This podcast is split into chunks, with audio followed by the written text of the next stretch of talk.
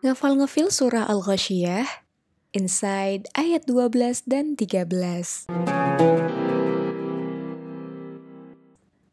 Selain telinga kita yang bakal tentram dari cibiran-cibiran gak bawa manfaat, hal-hal seru lain yang bakal kita dapetin kalau hangout di sini adalah fiha ainun jariyah.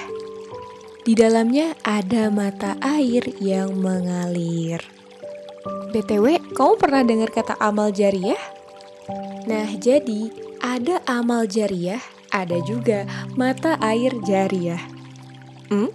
Maksudnya mata air jariyah apaan sih? Jariyah artinya mengalir.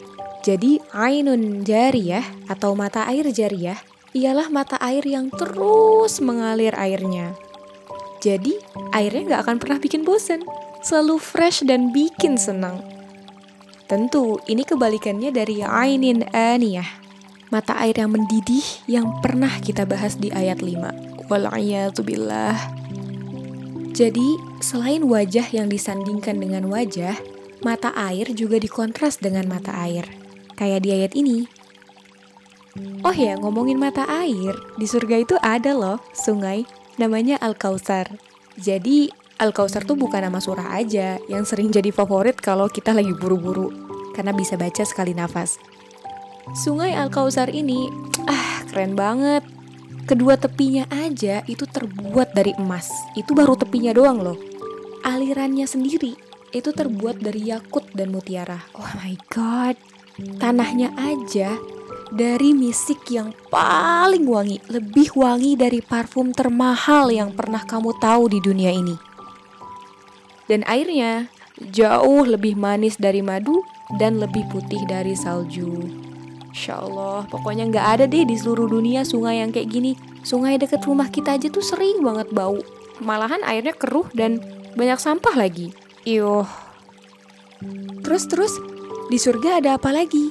Di ayat selanjutnya, Allah lanjutin, Fiha sururum marfu'ah. Di dalamnya ada tahta-tahta yang ditinggikan. Tahta atau singgasana adalah tempat duduk resmi bagi seorang penguasa. Ya, kayak kursi kerajaan gitu. Nah, jadi kalau di akhirat, tempat itu ditinggikan, marfu'ah. Kata marfu'ah ini bikin maknanya seakan royal treatment, alias di surga kamu akan diperlakukan bak seorang raja atau penguasa yang akan selalu diutamakan pertama dilayani secara kekerajaan. Masya Allah. Terus mungkin kamu julid, hi elah, namanya tahta atau tempat duduk raja kan emang udah pasti tinggi. Pakai dijelasin segala tingginya. Well, kalau Quran bertutur ditinggikan lagi, berarti itu buat nunjukin kalau tempatnya seindah dan semewah itu. Duh, gak ngerti lagi deh gimana mewahnya. Plus, karena tinggi, dia jadi bisa ngeliat keseluruhan pemandangannya. Mau istananya kek, prajuritnya kek, pokoknya semuanya kelihatan. Dan FYI, kalau di kerajaan kuno dulu, kata ditinggikan itu sering dihubungkan dengan kedudukan. Jadi, makin tinggi tahta kamu, makin tinggi kedudukan kamu. Kebayang nggak tuh? Dan baiknya Allah, semua kesenangan gak berhenti sampai sini aja. Allah lanjutin penjelasan kesenangan di tiga ayat berikutnya. So, langsung aja cek ayat berikutnya.